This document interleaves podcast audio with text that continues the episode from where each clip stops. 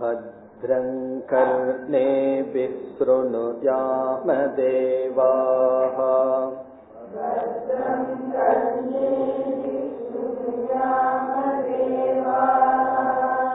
भद्रं पश्ये माक्षभिर्यजत्राः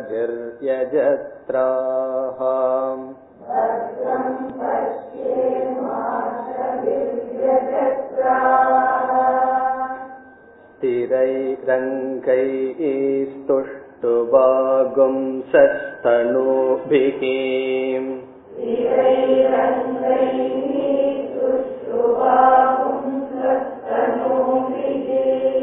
व्यशेम देवहितं यदायुः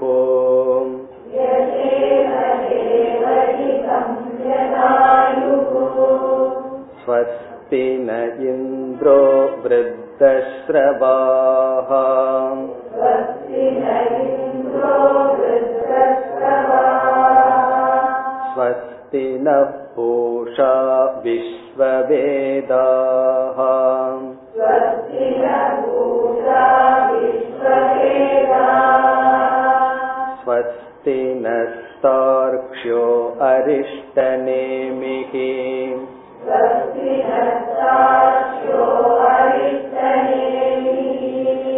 स्वस्ति नो बृहस्पतिर्दधातु।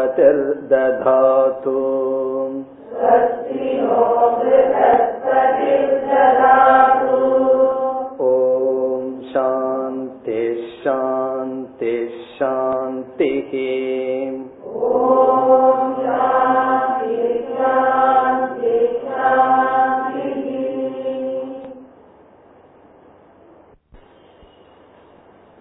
சென்ற வகுப்பில் இந்த உபனிஷத்திற்குரிய சாந்தி பாடத்தை பார்த்தோம். இங்கு ஈஸ்வரனிடம்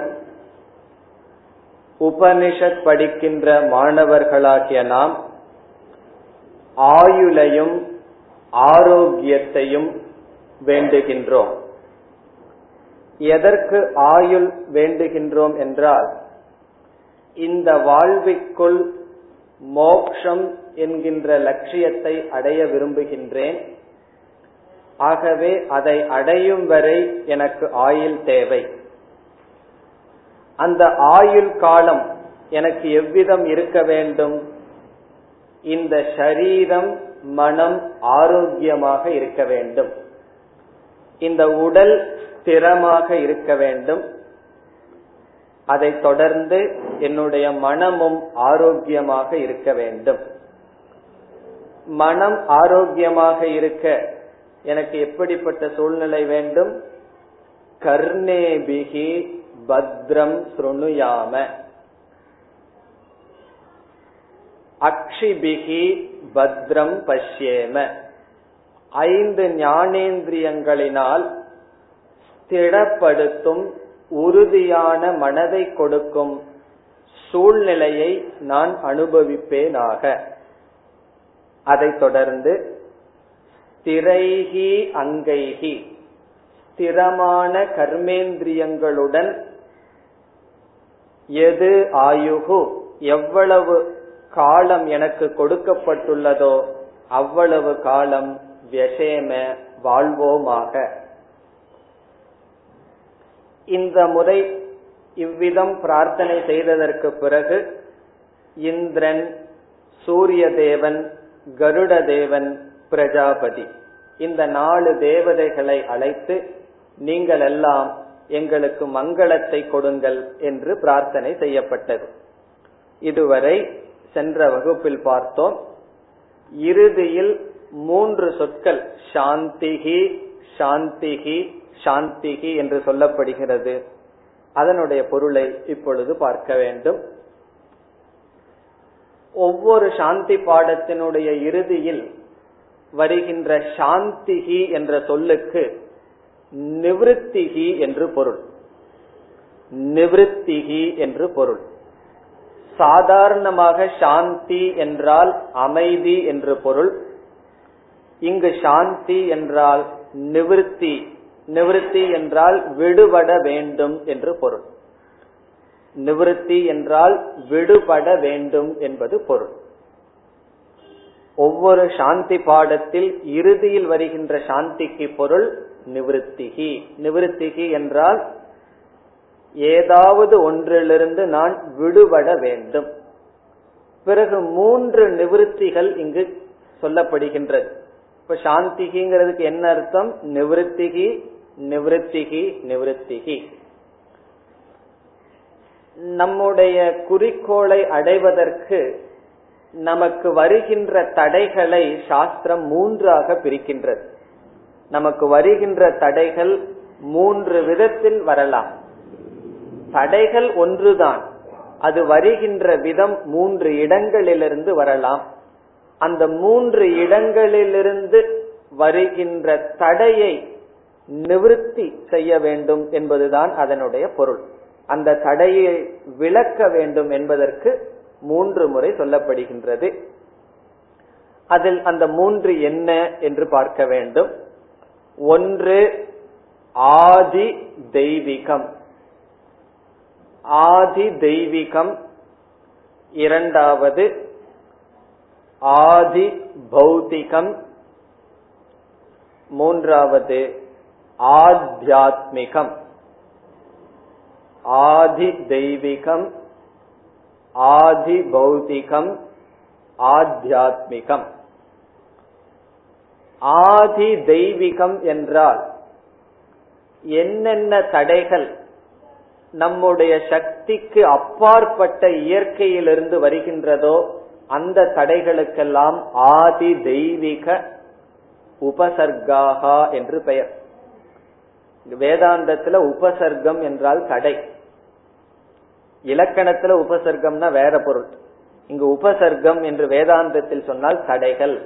ஆதி தெய்வீக உபசர்க்கம் என்றால் நம்முடைய சக்திக்கு அப்பாற்பட்ட நிலையிலிருந்து வருகின்ற தடைகள். இந்த இயற்கையிலிருந்து நமக்கு இடையூறு வரலாம். மின்னல் பிறகு அதிகமான மழை பூகம்பம் இப்படிப்பட்ட நம்முடைய சக்திக்கு அப்பாற்பட்ட சூழ்நிலையிலிருந்து நாம் படிப்பதற்கும் இந்த சாதனைகள் செய்வதற்கும் வாய்ப்பை இழந்து விடலாம். திடீர்னு மெட்ராஸ்ல மழையே பெய்யலேன்னு வச்சுக்குவோம். பிறகு என்ன ஆகும்? எல்லாம் அவங்கவுங்க கிராமத்துக்கு போயிட்டோம்னு சொன்னா எப்படி சாஸ்திரம் படிக்கிறது? அல்லது மழை பெஞ்சிட்டே இருந்ததுன்னு வச்சுக்குவோம். அதுவும் இதுக்கெல்லாம் நம்ம கிட்ட சக்தி இல்லை. எப்ப பெய்யுது எப்ப பெய்யாதுங்கிறத தெரிஞ்சுக்கிறதுக்கு சக்தி இருக்கும். அதை தடுப்பதற்கு நமக்கு சக்தி கிடையாது. இப்ப எந்த ஒரு இயற்கை நம்முடைய சக்திக்கு அப்பாற்பட்ட நிலையிலிருந்து வந்து நம்மை தொந்தரவு செய்யலாமோ அல்லது நமக்கு தடையாக அமையலாமோ அவைகளெல்லாம் ஆதி தெய்வீகம் என்று பெயர். அப்ப அந்த ஆதி தெய்வீகமான தடைகள் உபசர்க்கங்கள் வரக்கூடாது என்பதற்காக முதல் சாந்தி இப்ப முதல் சாந்தியினுடைய பொருள் ஆதி தெய்வீக உபசர்க நிவத்திகி உபசர்க்கம் என்றால் தடை. ஆதி தெய்வீகத்திலிருந்து என்னுடைய சக்திக்கு அப்பாற்பட்ட சூழ்நிலையிலிருந்து வருகின்ற தடைக்கு நிவிருத்தி தேவை. அவ்விதம் தடை வரக்கூடாது.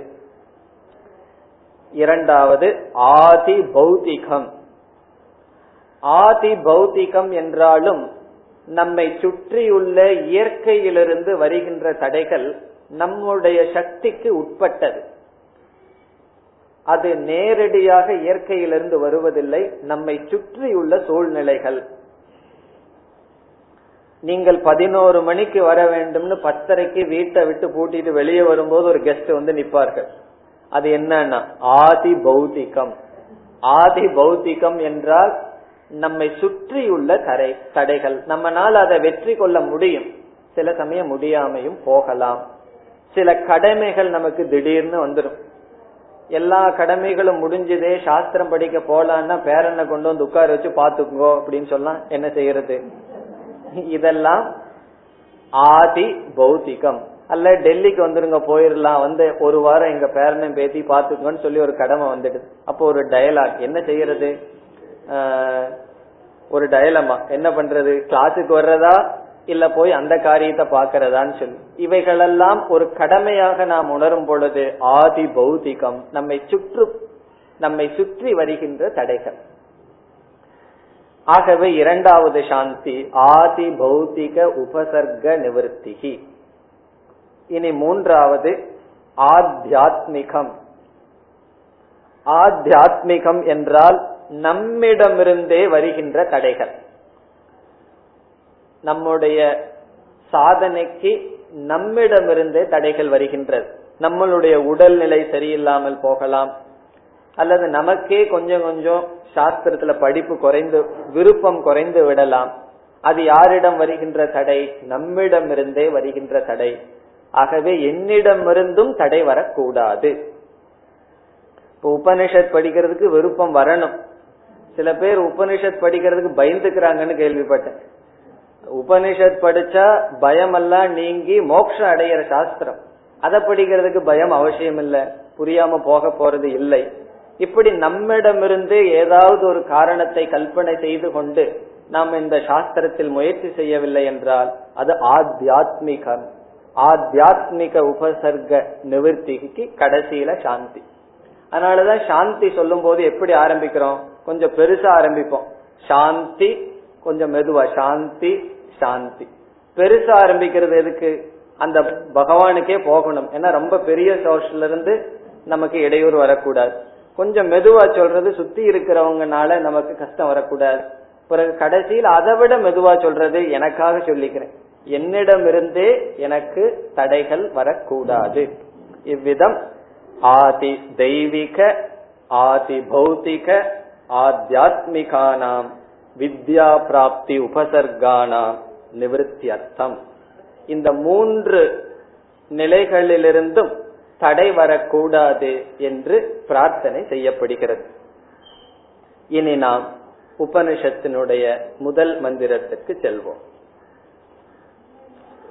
முதல் மந்திரம் ब्रह्मा देवानां प्रथमः सम्पभूव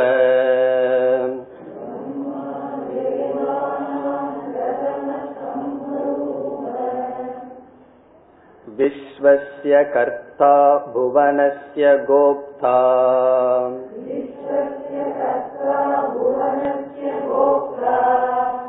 स ब्रह्मविद्यां सर्वविद्या प्रतिष्ठाम्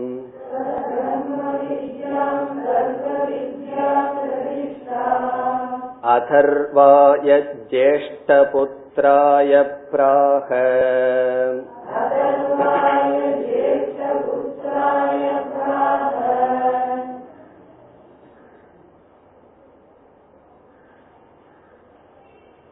இந்த முண்டக உபனிஷத் ஆறு அத்தியாயங்களை கொண்டது மூன்று அத்தியாயங்களை கொண்டது ஆறு பகுதிகளுடன். அத்தியாயத்துக்கு இங்கிலீஷ்ல சாப்டர்னு சொல்றோம்.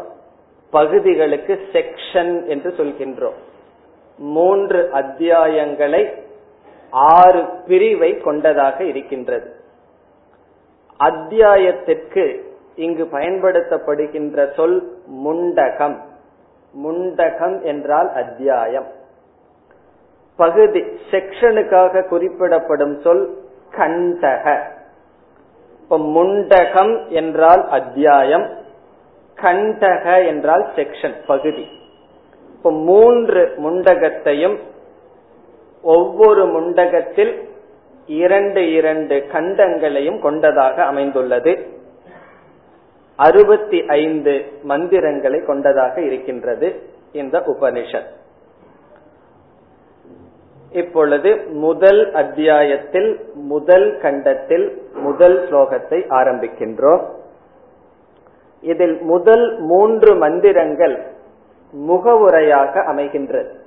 ஒன்றிலிருந்து மூன்று வரை முகவுரை இன்ட்ரடக்ஷன் உபனிஷத்தே ஒரு முகவுரையுடன் துவங்குகின்றது. உபனிஷத்துல எந்த ஞானத்தை நாம் அடைய வேண்டும்? பிரம்ம ஞானம் அல்லது ஆத்ம ஞானம் அதை நேரடியாக ஆரம்பிக்கவில்லை. ஒரு முகவுரையுடன் உபனிஷத்தானது துவங்குகின்றது. பொதுவாக உபனிஷத்துக்கள் குரு சிஷ்யனுடைய சம்வாதமாக அமை அமைந்திருக்கின்றது. குரு சிஷ்யனுடைய ஒரு டயலாக் பேச்சாக அமைந்துள்ளது. ஏன் உபனிஷத்தில் குரு சிஷ்ய சம்வாதமாக இருக்க வேண்டும் அமைக்கப்பட வேண்டும் என்றால் பல காரணங்கள் நாம் கூறலாம். ஏன் உபனிஷத் குரு சிஷ்யனுடைய சம்வாதமாக இருக்கின்றது? அதில் முதல் காரணம் இந்த உபனிஷத்தை குருவின் துணை கொண்டுதான் படிக்க வேண்டும் என்பதை காட்டுவதற்காகவே உபனிஷத்தில் குரு சிஷ்யனுடைய சம்வாதமாகவே கொடுக்கப்பட்டுள்ளது. முதல் காரணம் இந்த குரு சிஷ்யன் சம்வாதமாக இருப்பதற்கு முதல் காரணம் குருமுகா தேவ ஸ்ரோத்தவ்யம். குருவினுடைய துணை கொண்டுதான் இந்த உபனிஷத்தை படிக்க வேண்டும். அப்படி இல்லாம படிச்சோம்னு வச்சுக்கோ டிரான்ஸ்லேஷனையோ எதையாவது படிச்சோம்னா நாம் புரிந்து கொள்ளவில்லை என்றால் பரவாயில்லை. ஆனால் தவறாக புரிந்து கொள்வோம். அல்லது உபனிஷத் ஒரு பொருளையும் நமக்கு கொடுக்காது. உபனிஷத் ஆத்மாவை பத்தி என்ன சொல்லும்? அது உட்கார்ந்துட்டு இருக்குது உட்கார்ந்து கொண்டே போகிறது. அது ஒரு அந்த ஆத்மாவை மனதனால் அறிய முடியும் மனதினால் அறிய முடியாது என்றெல்லாம் விருத்தமான முரண்படுகின்ற வார்த்தைகளில் பேசுகின்றது. அவைகளையெல்லாம் சரியாக புரிந்து கொள்ள வேண்டும் என்றால் குருமுகமாகத்தான் இதை நாம் படிக்க வேண்டும். பிறகு குரு சிஷ்யனுடைய சம்வாதமாக இருப்பதற்கு இரண்டாவது காரணம் இந்த ஞானம் பரம்பரையாக வந்ததை காட்டுகின்றது. உபனிஷத்திலேயே படிப்போம் இது சுஷ்ரும பூர்வேஷாம். இப்படி அந்த குரு சொல்வார். இந்த மாதிரி என்னுடைய குரு கிட்ட கேட்டதை நான் உங்களுக்கு சொல்கிறேன்னு சொல்லுவார். ஆகவே இந்த ஞானமானது பரம்பரையாக வந்துள்ளது.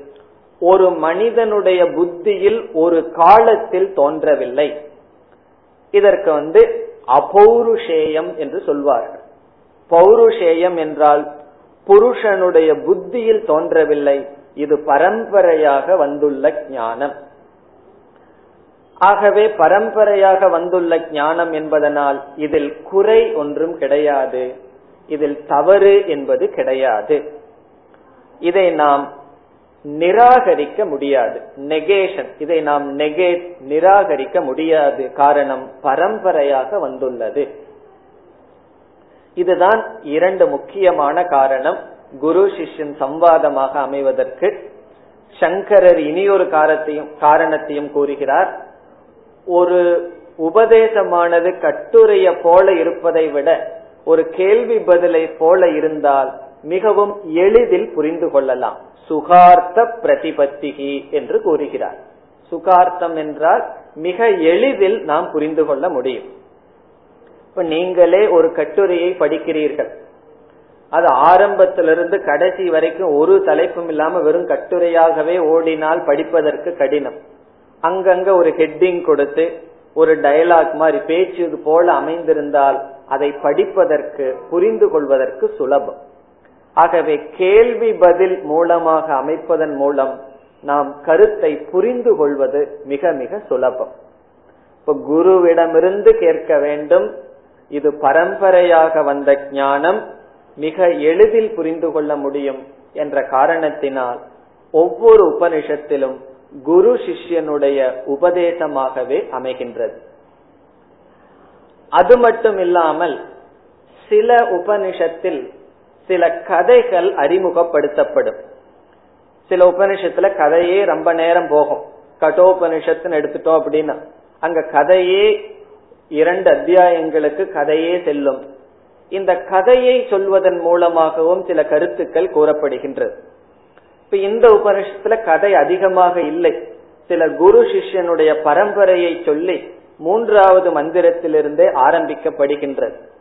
இந்த கதைக்கு சமஸ்கிருதத்தில் ஆக்கியாயிகா என்று சொல்வார்கள். ஆக்கியாயிகா என்றால் கதை. உபனிஷத்தில் வருகின்ற கதைக்கு ஆக்கியாயிகா. எந்த கதைக்குமே ஆக்கியாயிகா என்று சொல்லப்படும். இப்படி எதற்கு உபனிஷத் கதையெல்லாம் நமக்கு சொல்ல வேண்டும்? நம்ம ஏற்கனவே எவ்வளவோ கதை கேட்டாச்சு. எவ்வளவோ புராணத்துல இங்க நம்ம தத்துவத்தை கிரகிக்க வந்துள்ள நமக்கு எதற்கு கதையெல்லாம் சொல்லணும்? இப்படி ஒரு சிஷ்யன் இருந்தார் இப்படி ஒரு குரு இருந்தார் இந்த கதையெல்லாம் எதுக்கு உபனிஷத் சொல்லணும்? நேரடியா ஆரம்பிக்க வேண்டியது தானே சில உபனிஷத்துல நேரடியாகவும் ஆரம்பிச்சிருக்கும் ஒரு கேனோபனிஷத்துன்னு எடுத்துட்டோம் அப்படின்னா அங்க குருவனுடைய அட்ரஸும் கிடையாது சிஷ்யனுடைய அட்ரஸும் கிடையாது.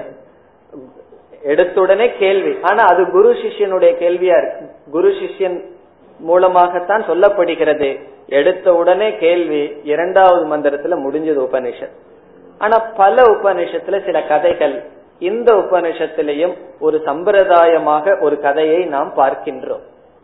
அதற்கும் பல காரணங்கள் உண்டு. அதுல சில காரணங்களை பார்ப்போம்.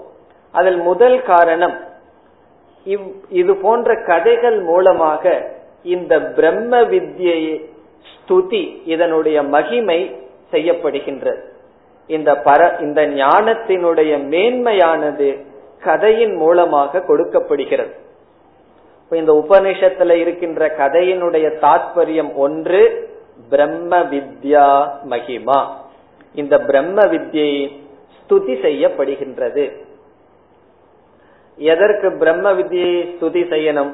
அதனுடைய மேன்மையை புரிந்து கொண்டால்தான் அதில் நமக்கு சிரத்தை வரும் அதில் நாட்டம் நமக்கு நன்கு அதிகரிக்கும். இப்ப சில உபநிஷத்துல பார்த்தோம் அப்படின்னா ஜனகர்னு ஒருத்தர் இருக்க யாஜ்ஞவல்யன் ஒரு ரிஷி. இந்த ஜனகர்ங்கிற அரசர் யாஜ்ஞவல்யரிடமிருந்து படிக்கிறார். படிச்சதுக்கு அப்புறம் குரு தட்சிணைய ஏதாவது கொடுக்கணுமே. நீங்க கொடுத்த ஞானத்துக்கு எவ்வளவு ரூபா போடலாம்.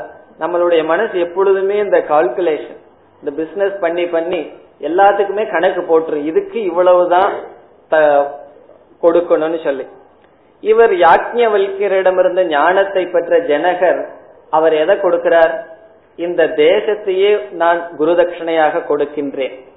அது மட்டுமில்ல அயம் என்னையே நான் உங்களுக்கு கொடுக்கின்றேன். அதாவது என்னையே ஒரு சேவகன் போல வைத்துக் கொள்ளுங்கள்னு சொல்ற அந்த இடத்துல சங்கரர் எழுதுறார் இந்த கதையெல்லாம் எதற்காக என்றால் இந்த ஞானத்தினுடைய மேன்மை. இந்த ஞானம் ஒருவன் அடைந்து விட்டால் அவன் எந்த பொருளும் இல்லாமல் மனநிறைவை அடைகின்றான். இவ்விதம் பிரம்ம வித்யா ஸ்துதிக்காக இவ்விதம் கதைகள் பேசப்படுகின்றது. இனி இரண்டாவது காரணம். கதையின் மூலமாக சிஷ்யனுடைய லட்சணங்கள் கூறப்படுகின்றது. அந்த கதையில வந்து இப்படிப்பட்ட சிஷ்யன் இப்படிப்பட்ட குணத்தையுடைய சிஷ்யன் படித்தான்னு அந்த சிஷ்யனை வர்ணிக்கும் பொழுது ஒரு சிஷ்யனுக்கு இருக்க வேண்டிய உபனிஷத் படிக்கின்ற மாணவர்களுக்கு இருக்க வேண்டிய லட்சணங்கள் எல்லாம் நமக்கு தெரிய வருகிறது. இப்ப கட்டோபனிஷத் படிச்சோம்னா அங்க நச்சிகேதனுடைய குணநலங்களை படிக்க படிக்க எப்படிப்பட்ட குணநலங்கள் நாம் வளர்த்து கொள்ள வேண்டும் என்று நமக்கு தெரிய வருகிறது. ஆகவே கதையின் மூலமாக உபனிஷத் சிஷ்யர்களுக்கு இருக்க வேண்டிய லட்சணங்களையும் நமக்கு கொடுக்கின்றது. மூன்றாவதாக சிஷ்யனுக்கு மட்டும் லட்சணம் இருந்தா போதாதா? போதுமா? குருவுக்கு லட்சணம் வேணுமே. எப்படிப்பட்ட குருவிடம் நாம் படிக்க வேண்டும் என்று குருவை பற்றி பேசி குருவினுடைய லட்சணமும் நமக்கு கிடைக்கின்றது. இப்போ எப்படிப்பட்ட குருவிடம் இந்த சிஷ்யன் படித்தான்னு சொல்றதிலிருந்து ஒரு குருவுக்கு உரித்த லட்சணங்களும் நமக்கு தெரிய வருகின்றது. சிஷ்ய லட்சணம் குரு லட்சணம். பிறகு இறுதியாக ஒரு சிஷ்யன் எப்படி குருவிடம் செல்ல வேண்டும் என்கின்ற பாவனையும் வருகின்றது. அது நாம் இங்கு தெளிவாக பார்க்க இருக்கின்றோம் இந்த உபனிஷத்தில். இதற்கு உபசதன விதி என்று சொல்லப்படுகிறது. உபசதனம் என்றால் குருவை அணுகுதல். விதி என்றால் எப்படிப்பட்ட பாவனையுடன் ஆட்டிடியூட் குருவை நாம் அணுக வேண்டும். இது போன்ற கருத்துக்கள் எல்லாம் கதைகளிலிருந்து நாம் பெற வேண்டும். நமக்கு கதை முக்கியம் இல்ல நச்சிகேதன் ஒருத்தன் இருந்தானா? ஜனகருங்கிறது யார்? அல்லது யாக்ஞவல்யங்கிறது யார்? அதுல நம்ம ரிசர்ச் போக வேண்டிய அவசியம் இல்லை கதையை நாம் படித்தால் கதையிலிருந்து நாம் எடுத்துக்கொள்ள வேண்டிய கருத்துக்கள் பிரம்ம வித்யினுடைய மேன்மை பிறகு சிஷ்யனுக்குரிய லட்சணங்கள் குருவிக்குடைய லட்சணம் எப்படி குருவை அணுக வேண்டும்? இப்படிப்பட்ட கருத்துக்களை விளக்குவதற்காக சில கதைகள் சில முகவுரைகள் செய்யப்படுகின்றது. அவ்விதம் இந்த முதல் மந்திரத்தில் எப்படி ஆரம்பிக்கப்படுகிறது என்றால் பிரம்மா என்று ஒருவர் இருந்தார். அவர் பிரம்ம வித்யை தன்னுடைய மகனுக்கு சொன்னார். பிறகு அடுத்த மந்திரத்தில் அந்த மகன் என்ன செய்தான்? தன்னுடைய சிஷ்யனுக்கு எடுத்து உரைத்தான். அவன் தன்னுடைய சிஷ்யனுக்கு சொன்னான் இவ்விதம் பரம்பரையாக இந்த ஞானம் வருகின்றது என்று இந்த இரண்டு மந்திரங்கள் பேசுகின்றது. மூன்றாவது மந்திரத்தில் ஒரு சிஷ்யனுடைய பெயரை சொல்லி இந்த பரம்பரையில் வந்த ஒரு குருவை இந்த சிஷ்யன் முறைப்படி அணுகினான். அணுகி ஒரு கேள்வியை கேட்டான். அந்த கேள்வி மூன்றாவது மந்திரத்தில் வரும். ஆகவே முதல் மூன்று மந்திரங்கள் ஆக்கியாயிகா ஒரு சிறிய கதை. எப்படிப்பட்ட கதை? குரு சிஷ்ய பரம்பரையை சொல்கின்ற ஒரு முகவுரை. இனி நம்ம மந்திரத்திற்குள் செல்வோம். பிரம்மா தேவானாம் பிரதம சம்பபூவ. முதல் சொல் பிரம்மா. பிரம்மா என்றால் சதுர்முக பிரம்ம. பிரம்மா என்ற சொல்லினுடைய பொருள் பிரம்ம தேவன் சமஸ்கிருதத்தில் பிரம்ம என்ற சொல் இந்த ஆன்னு சொல்லி தீர்க்கமா இல்லாம நெடிலா இல்லாம பிரம்ம என்று கூறினால் பரம்பொருளை குறிக்கும். நிர்குண பிரம்மத்தை குறிக்கும். பிரம்ம என்ற சொல் பரம்பொருளை குறிக்கும். அதையவே பிரம்மா என்று சொன்னால் தேவதையை குறிக்கும் சிருஷ்டி கர்த்தாவை குறிக்கும். பிரம்மா விஷ்ணு சிவன் என்று நாம் கூறுகின்றோம் அல்லவா? அந்த மும்மூர்த்திகளினுடைய பிரம்ம தேவனை குறிக்கின்ற சொல் பிரம்மா என்ற நெடிலை உடைய சொல். பிரம்ம என்ற சொல் பரம்பொருளை குறிக்கும் நிர்குண பிரம்மத்தை குறிக்கும். சைத்தன்ய சொரூபமான ஆத்ம தத்துவத்தை குறிப்பது பிரம்ம என்ற குரில் பிரம்மா என்ற சொல் சதுர்முக பிரம்மத்தை குறிக்கும். அந்த பிரம்ம அந்த பிரம்மா தான் இங்கு சொல்லப்படுகின்றது பிரம்ம தேவன் இங்கு பேசப்படுகின்றது. அவரை பற்றி என்ன கருத்து கூறுகின்றது? பிரம்மா தேவானாம் பிரதம சம்பபூவ. சம்பபூவ என்றால் அவர் பிறந்தார். பிரம்மா சம்பபூவ. சம்பபூவ என்றால் தோன்றினார். இந்த பிரம்மா தோன்றினார். எப்படி தோன்றினார்? எப்பொழுது தோன்றினார்? தேவானாம் பிரதமக. மற்ற தேவர்களை காட்டிலும் பிரதமக என்றால் முதலில். இப்ப முதல்ல யார் தோன்றினார்கள்?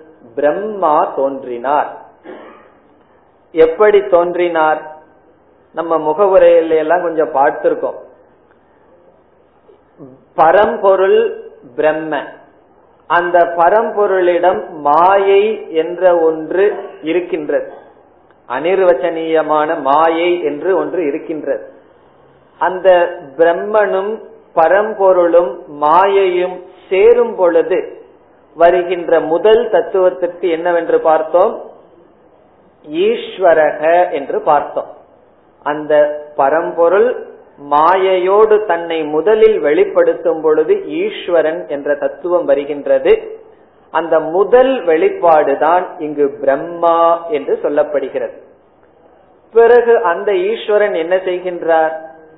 சூக்ம ஸ்தூல பிரபஞ்சங்களை சிருஷ்டி செய்கின்றார். முதலில் இந்த உலகத்தை சிருஷ்டி செய்பவன் தோன்றுகின்றார். பிறகு அவர் இந்த உலகத்தை சிருஷ்டி செய்வார். அந்த பிரம்மா. அதனாலதான் இந்த பிரம்மாவுக்கு இனி ஒரு பெயர் பிரதம ஜக. பிரதம ஜக என்றால் முதல் முதலில் தோன்றியவர். ஜக என்றால் பிறத்தல். பிரதம ஜக என்றால் முதல் முதலில் தோன்றியவர். அது எப்படி இங்கு குறிக்கப்படுகிறது? தேவானாம் பிரதமகசன் தேவர்களுக்குள் முதலாக தோன்றினார். பபுவ சம் பபுவ நன்கு தோன்றினார். பபுவன்னு சொன்னாவே தோன்றினார்னு பொருள். இங்க சம் அப்படிங்கிற வார்த்தை எதை குறிக்கின்றது என்றால் நாமும் பிறக்கின்றோம். மற்ற ஜீவர்களும் பிறக்கிறார்கள். இந்த பிரம்மாவும் தோன்றினார். நம்முடைய பிறப்புக்கும் பிரம்மாவுடைய பிறப்புக்கும் ஒரு வேறுபாடு இருக்கின்றது. நாம் கர்மத்தினுடைய வசத்தினால் பிறக்கின்றோம். பிரம்மா எந்த கர்மத்தினுடைய வசத்தில் பிறப்பதில்லை. சுவாதந்திரியமாக பிறக்கிறார். ஆகவே சம் பபுவ என்று சொல்லப்படுகிறது. சம் என்றால் சுவாதந்திரியேன பபுவ ஜாதக. கர்மவினைக்கு உட்படாமல் சுதந்திரமாக அவர் தோன்றினார். மாயையும் எப்பொழுதும் இருக்கின்றது பரம்பொருளும் எப்பொழுதும் இருக்கின்றது. ஆகவே அந்த மாயையோடு பரம்பொருளை பார்க்கும் பொழுது வருகின்ற தத்துவத்திற்கு பிரம்மா முதலில் தோன்றினார். தேவர்களுக்கு எல்லா தேவர்களுக்கும் படைச்சதுக்கு அப்புறம் அவர் என்ன செய்தார்? ஒரு பொருளை படிச்சுட்டா நம்ம அதை என்ன செய்ய வேண்டும்? காக்க வேண்டும். ஆகவே அடுத்த சொல் புவனஸ்ய கோப்தா. புவனஸ்ய விஸ்வசிய ஒரே பொருள். புவனஸ்ய என்றால் படைக்கப்பட்ட இந்த உலகத்திற்கு கோப்தா. கோப்தா என்றால் இந்த பிரம்மா முதலில் தோன்றினார் பிறகு இந்த உலகத்தை படைத்தார் இந்த உலகத்தை காக்கிறார். இதிலிருந்தெல்லாம் நமக்கு என்ன தெரியுது? தெரிய வர வேண்டும் என்றால் இப்படிப்பட்ட பிரம்மனிடமிருந்து இந்த அறிவானது வருகின்றது. எப்படிப்பட்ட பிரம்மன்? முதலில் சுதந்திரமான தோன்றிய பிரம்மன். பிறகு ஒரு பொருளை நாம் படைக்க வேண்டும் என்றால் நமக்கு சக்தி தேவை. இந்த உலகத்தையே படைக்க வேண்டும் என்றால் இந்த உலக படைக்கும் அளவு நமக்கு சக்தி தேவை. ஆகவே இந்த பிரம்மா சர்வ சக்திமான் முழுமையான சக்தியை உடையவராக இருக்கின்றார். பிறகு எல்லாரையும் வச்சு காக்கணும்னா அறிவும் தேவை. சர்வஜக எல்லாம் அறிந்தவர். இதெல்லாம் பிரம்மனுடைய லட்சணம். இந்த பிரம்மதேவனுடைய லட்சணம் என்ன? முதலில் தோன்றியவர் சர்வ சக்திமான் சர்வஜக. எல்லா சக்தியையும் எல்லா ஞானத்தையும் உடையவராக இருக்கின்றார் பிரம்மா. பிரம்மனிடமிருந்து வந்ததுதான் பிரம்ம வித்யா. இப்ப இந்த பிரம்மா என்ன செய்தார்? இப்ப முதல் இரண்டு வரி பிரம்மாவை பற்றிய விளக்கம். அவர் முதலில் தோன்றியவர் சர்வ சக்திமான் சர்வஜக எல்லாம் அறிந்தவர். அவர் என்ன செய்தார்? சக மூன்றாவது வரி சக. சக என்றால் பிரம்மா அந்த பிரம்மா பிரம்ம வித்யாம் பிரம்ம வித்யை. அப்புறம் கடைசி சொல்லுக்கு வருவோம் பிராக சொன்னார்.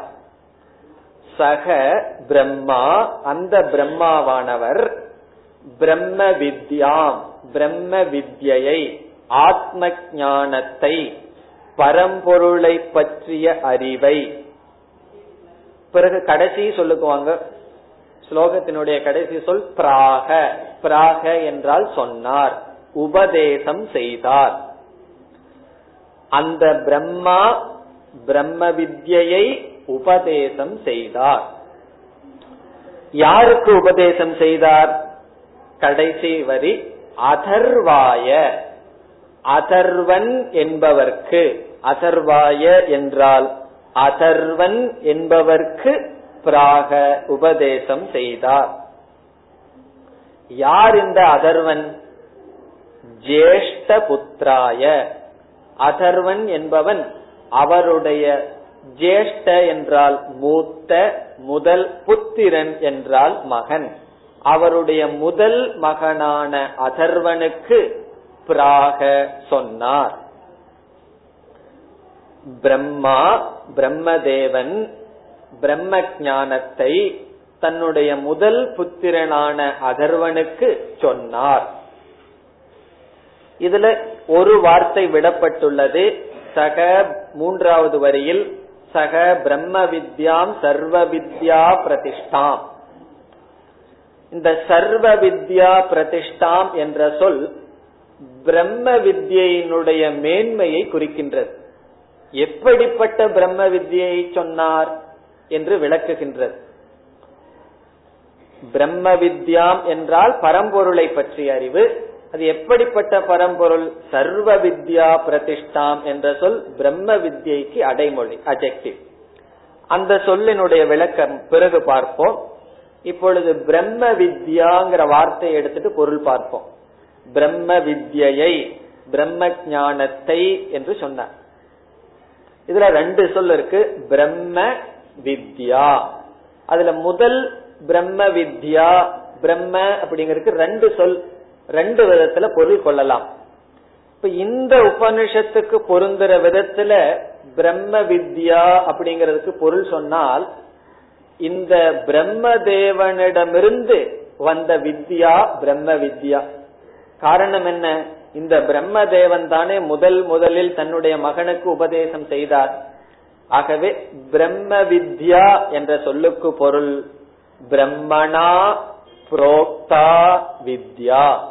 பிரம்மணா என்றால் பிரம்ம தேவனால் பிரம்ம தேவேன புரோக்தா சொல்லப்பட்ட உபதேசிக்கப்பட்ட அறிவு வித்யா பிரம்ம வித்யா இதுல நமக்கு சந்தேகம் வராது. காரணம் என்ன? பிரம்மான்னு ஒருத்தர் இருந்தார். அவர் தன்னுடைய மூத்த மகனுக்கு சொன்னார்னு சொல்றதுனாலேயே பிரம்ம வித்யான்னா என்ன? பிரம்மன் தேவனால் சொல்லப்பட்ட அறிவு வித்யா. இப்ப இந்த லட்சணம் இந்த இடத்துக்கு மட்டும்தான் பொருந்தும். ஆனால் சாதாரணமா பிரம்ம வித்யா என்றால் வேறொரு பொருள் இருக்கின்றது. அதுதான் உண்மையிலேயே முக்கியமான பொருள். அங்க பிரம்ம என்றால் நிர்குண பிரம்ம விஷயக வித்யா. பரம்பொருளை பற்றிய ஞானம் பிரம்ம ஞானம் அல்லது பிரம்ம வித்யா பிரம்மணக வித்யா பிரம்ம வித்யா பிரம்மணக என்றால் பரம்பொருளை பற்றிய வித்யா பிரம்ம வித்யா இந்த பிரம்ம வித்யாங்கிறதுக்கு ரெண்டு பொருள். வேறுபாடு தெரிகின்றதல்லவா? முதல் பொருள் பிரம்மனால் கொடுக்கப்பட்ட வித்யா. இரண்டாவது பொருள் பிரம்மனை பற்றிய பிரம்மனை பிரம்மனை பற்றிய அறிவு வித்யா பிரம்ம வித்யா. இரண்டாவது பொருள்ல பிரம்மனை பற்றிய வித்யான்னு சொல்லும் பொழுது நிர்குண பிரம்மத்தை குறிக்கின்றது பரம்பொருளை குறிக்கின்றது. முதல் சொல்லுல பிரம்மனால் சொல்லப்படும் பொழுது பிரம்ம தேவனை குறிக்கின்றது. பிரம்மனால் கொடுக்கப்பட்டுள்ள வித்யாங்கிறது இங்கதான் பொருந்தும். நிர்குண வித்யை நிர்குண பிரம்மத்தை பற்றிய வித்யா என்பது பொதுவான பொருள். எல்லா இடத்திலும் பொருந்துகின்ற பொருள். இப்ப இந்த மந்திரத்துல சாராம்சமானது ரெண்டே கருத்து தான் பிரம்மா பிரம்ம வித்யாம் பிராக. பிரம்மதேவன் பிரம்ம வித்யை கூறினார்.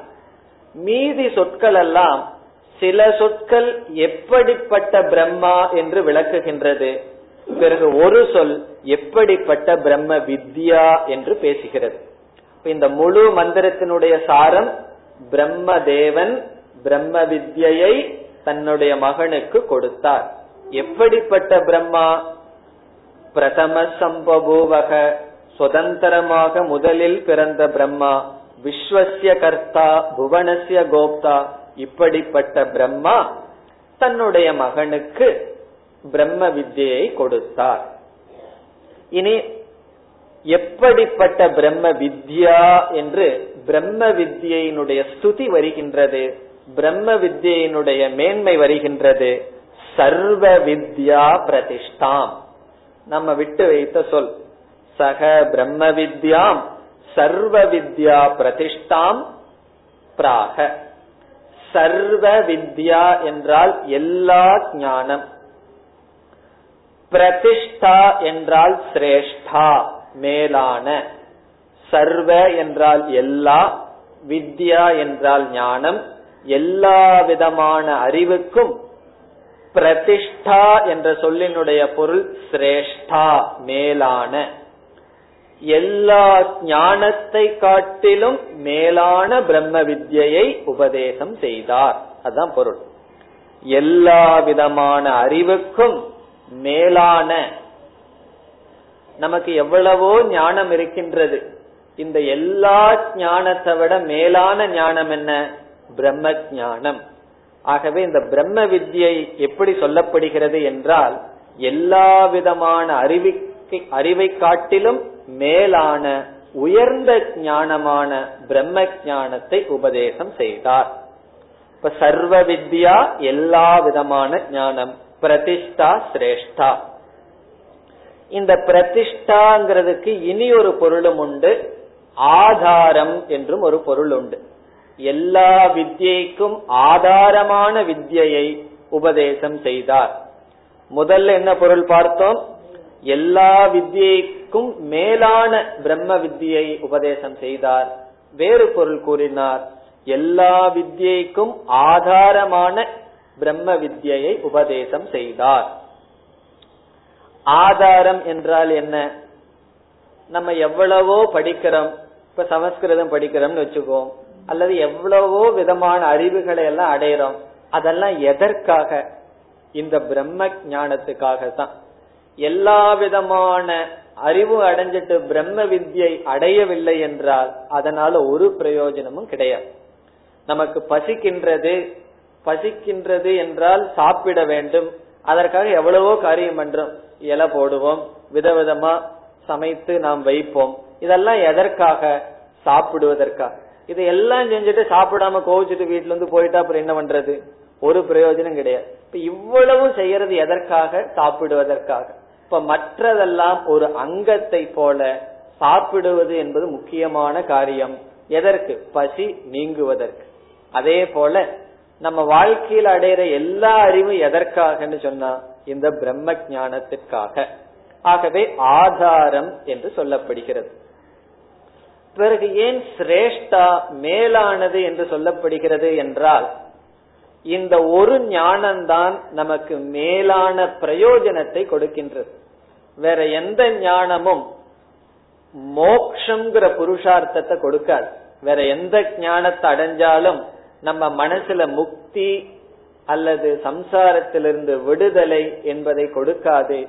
இந்த ஞானம் மேலான பலனை கொடுப்பதனால் சிரேஷ்டமான பிரயோஜனத்தை கொடுப்பதனால் இந்த வித்யா சிரேஷ்டமான வித்யா. எல்லா விதமான ஞானத்திற்கும் மேலான ஞானம்.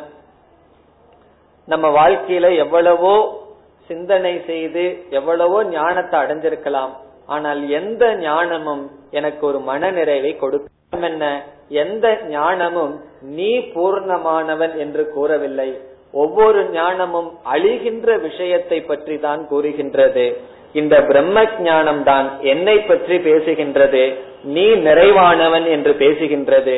ஆகவே என்னை நிறைவுபடுத்தும் மோட்சத்தை கொடுக்கும் ஞானம் ஆகவே சர்வ வித்யா பிரதிஷ்டா இப்ப இந்த மந்திரத்தினுடைய சாரம் என்ன? எல்லா சொற்களையும் பார்த்து விட்டோம். பிரம்மா தேவர்களுக்கு முதலில் பிறந்தார். அவர் உலகத்திற்கு கர்த்தா படைப்பவராக இருந்தார். உலகத்தை காப்பவர். அவர் பிரம்ம வித்யை. பரம்பொருளை பற்றிய ஞானத்தை எப்படிப்பட்ட பிரம்ம வித்யா? எல்லா ஞானத்துக்கும் ஆதாரமான மேலான இந்த ஞானத்தை தன்னுடைய ஜேஷ்ட புத்திராய தன்னுடைய முதல் மகனான அதர்வாய அதர்வன் என்பவனுக்கு பிராக கூறினார். இனி இந்த அதர்வன் என்ன செய்தான்? அவன் இந்த ஞானத்தை வாங்கிட்டு சந்தோஷமா உட்கார்ந்து கொண்டானா? பிறகு இவன் என்ன பண்ணனா? இந்த அதர்வன் என்ன செய்தான் என்று அடுத்த மந்திரத்தில் வருகின்றது. இரண்டாவது மந்திரம். अथर्वणेयाम् प्रवतेत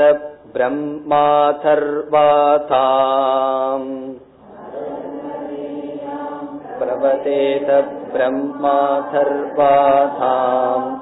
पुरो वाचाङ्किरे ब्रह्मविद्याम्।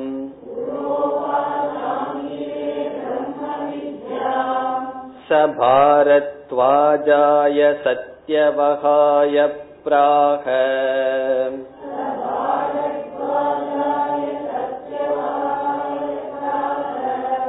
भारत् भारद्वाजोऽङ्किरसे परावराम्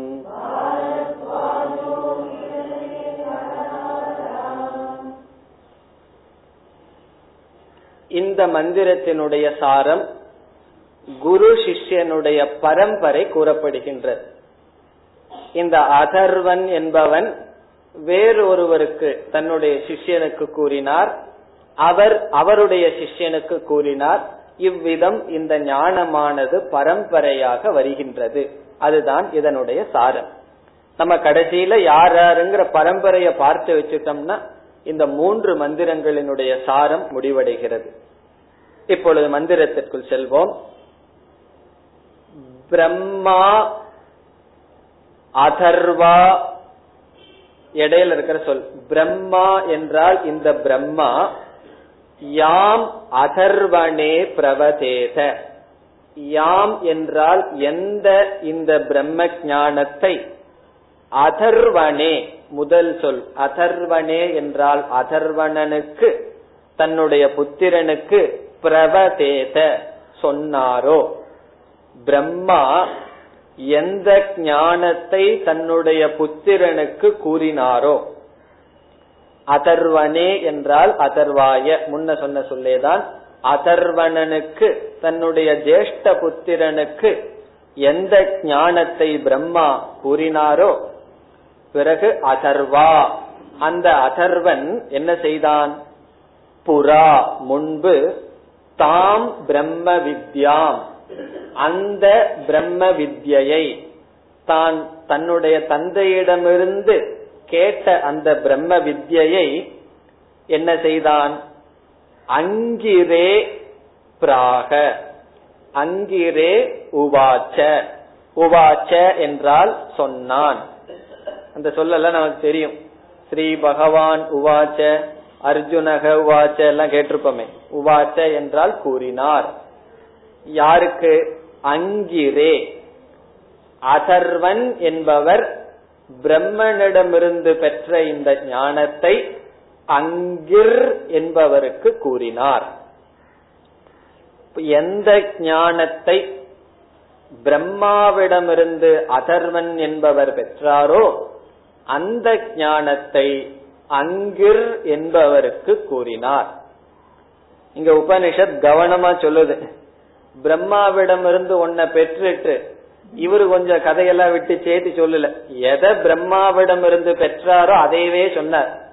சில பேர் ஒரு மணி நேரம் சினிமா ஓடிச்சுன்னா மூணு மணி நேரம் கதை சொல்வார்கள் அது பாதி கதை அவர்களும் சேர்த்தி கொள்வார் அப்படி எந்த கதையும் சேர்த்தாம எந்த ஞானத்தை யதாசுருதம் ததா எப்படி கேட்டாரோ அப்படியே அந்த முறைப்படி அதே ஞானத்தை கொடுத்தார். உபனிஷத் கொஞ்சம் கவனமாகவே பேசுகின்றது. எந்த ஞானத்தை தந்தையிடமிருந்து கேட்டாரோ அதே ஞானத்தை அங்கிரே அங்கிரே என்றால் அங்கிர் என்பவருக்கு சொன்னார். பிறகு இந்த அங்கிர் என்ன பண்ணார்? மூன்றாவது வரி சக. சக என்றால் இந்த அங்கிர் என்பவர். இப்ப எவ்வளவு பேர் வந்திருக்காங்க? பிரம்மா அதர்வன் அங்கிர். இந்த அங்கிர் என்ன பண்ணார்? சத்தியவாகன் என்பவருக்கு கூறினார். அது நான் அடுத்ததாக வருகின்றது. அங்கிர் என்பவர் சத்தியவக சத்தியவகன் என்பவருக்கு கூறினார். இந்த சத்தியவக என்பவர் எந்த கோத்திரத்துல வர்றார்? பரத்வாஜ கோத்திரத்துல வர்றதுனால பாரத்வாஜாய சத்தியவகாய சில புஸ்தங்கள்ல சத்தியவாகாயன் இருக்கும் ரெண்டு ரீடிங் இருக்கு. சத்தியவகாய அல்லது சத்தியவாகாய பரத்வாஜ குலத்தில் வந்த இங்க பாரத்வாஜகங்கிறது அவருடைய பெயர் அல்ல அவருடைய குலத்தை குறிக்கின்றது. பரத்வாஜ குலத்தில் வந்த அவருடைய பெயர் சத்திய வகக சத்தியவகாய என்றால் சத்தியவகர் என்பவருக்கு. என்ன செய்தார்? பிராக கூறினார். யார் கூறினார்? அங்கிர் என்பவர் சத்தியவகன் என்பவருக்கு கூறினார். சத்தியவகக என்றால் வகதி கேரி எடுக்கிறது. அவர் சத்தியத்தை சத்தியத்தோடு வாழ்பவர் அப்படிப்பட்டவருக்கு கூறினார். பிறகு இந்த சத்தியவகர் என்ன செய்தார்? கடைசி வரி.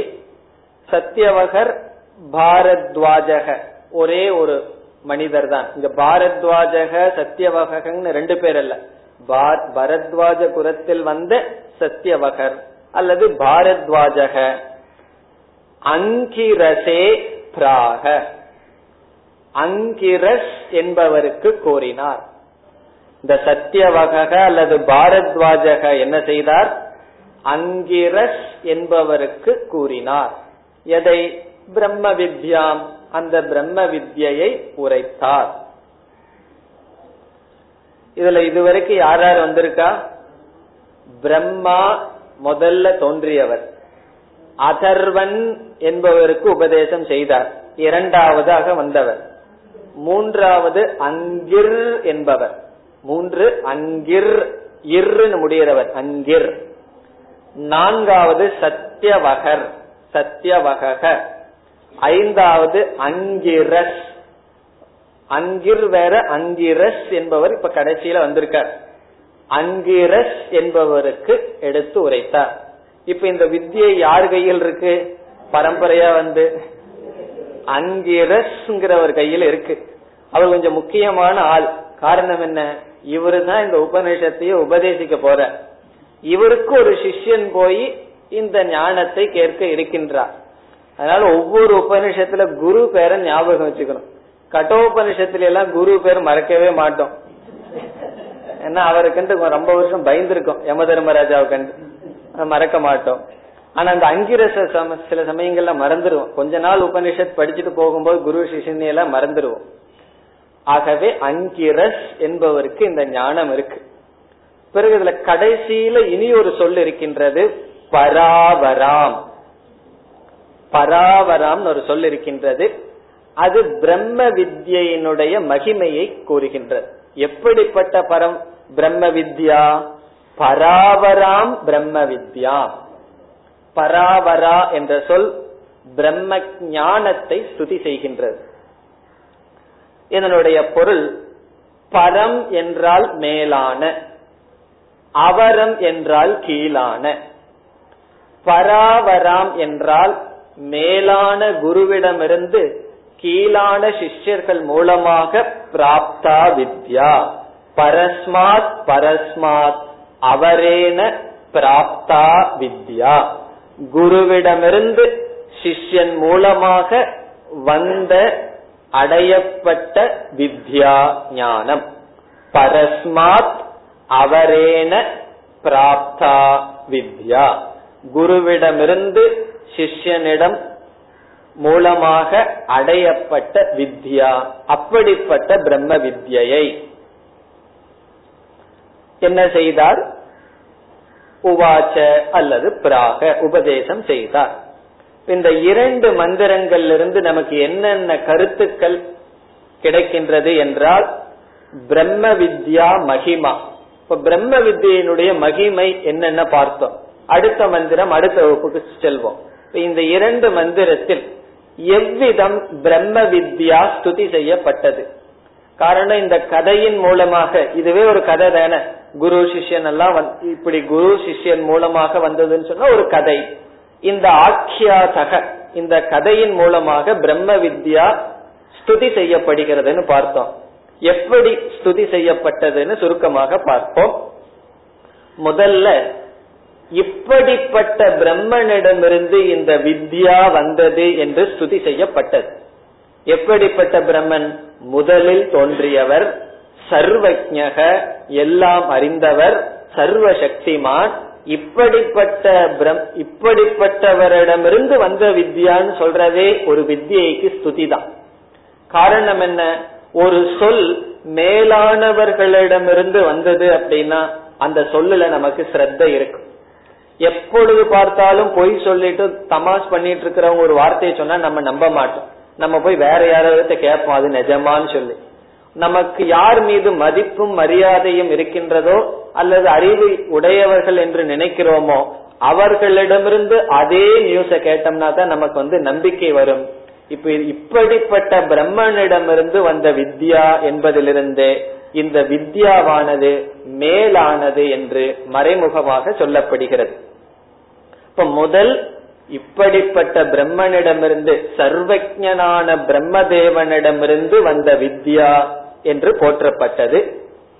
இரண்டாவதாக சர்வ வித்யா பிரதிஷ்டா.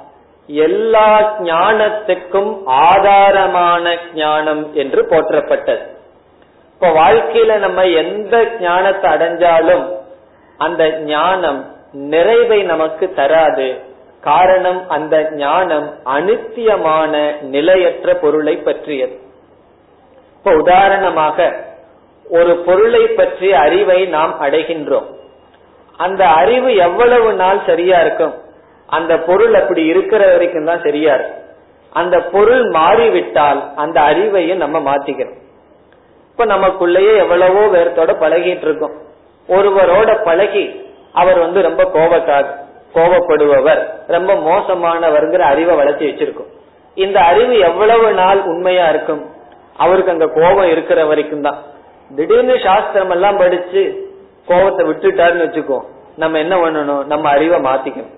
அவர் அப்படி இருந்தார்னு பாஸ்டன்ஸ்ல தான் போகணும். காரணம் என்ன? என்னுடைய அறிவு பொய். என்னுடைய அறிவு உண்மை எதுவரை? அந்த அறிவினுடைய விஷயத்தை பொறுத்தது.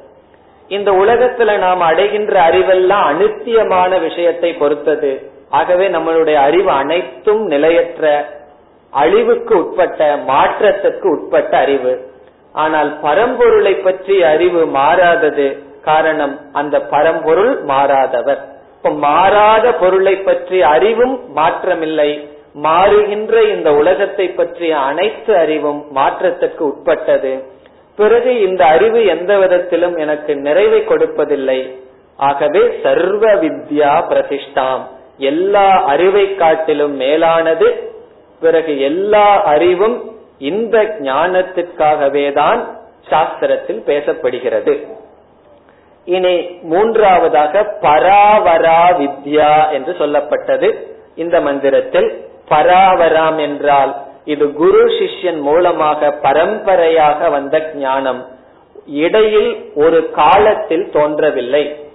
திடீர்னு ஒருவர் மனதில் வந்து இந்த அறிவு தோன்றி வரவில்லை. இடையில் தோன்றினால் இடையில் சென்றுவிடும். இது அனாதியாக வருகின்றது. அனாதி என்றால் இதற்கு தோற்றம் கிடையாது. பிரம்மதேவனிடமிருந்து குரு சிஷ்யன் மூலமாக வருகின்ற ஞானம் இந்த வித்யா. ஆகவே நம்மளுடைய பாவனை ஆட்டிடியூட் எப்படி இருக்கணும்? நம்மளுடைய கன்க்ளூஷன் முடிவென்ன ஸ்ரத்தேயா வித்யா. இந்த வித்யில் நமக்கு ஸ்ரத்தை தேவை. இப்ப உபனிஷத் படிக்கும் பொழுது முழுமையாக இது சத்தியம். என்னுடைய அனுபவத்துக்கு முரண்பாடு மாதிரி தெரியலாம். ஆனாலும் இது சொல்றதுதான் சத்தியம் என்கின்ற ஸ்ரத்தை நமக்கு வேண்டும். இந்த ஸ்ரத்தையை ஊட்டுவதற்காக உபனிஷத் பரம்பரையை கூறுவதன் மூலமாக பிரம்ம வித்யா ஸ்துதியானது செய்யப்பட்டது. இனி அடுத்த மந்திரத்தில் தான் இந்த உபனிஷத்தினுடைய சிஷ்யன் இந்த உபனிஷத்தினுடைய குரு அங்கிரஸ் என்பவரை அணுகி ஒரு கேள்வியை கேட்பார். அந்த கேள்வியினுடைய பதில் தான் இந்த உபனிஷத். அதை அடுத்த வகுப்பில் பார்ப்போம் ॐ पूर्णमधपूर्णमिधम् पूर्णात् पूर्णमुदच्छते पूर्णस्य पूर्णमादाय पूर्णमेवावशिष्यते ॐ शान्ति शान्ति शान्ति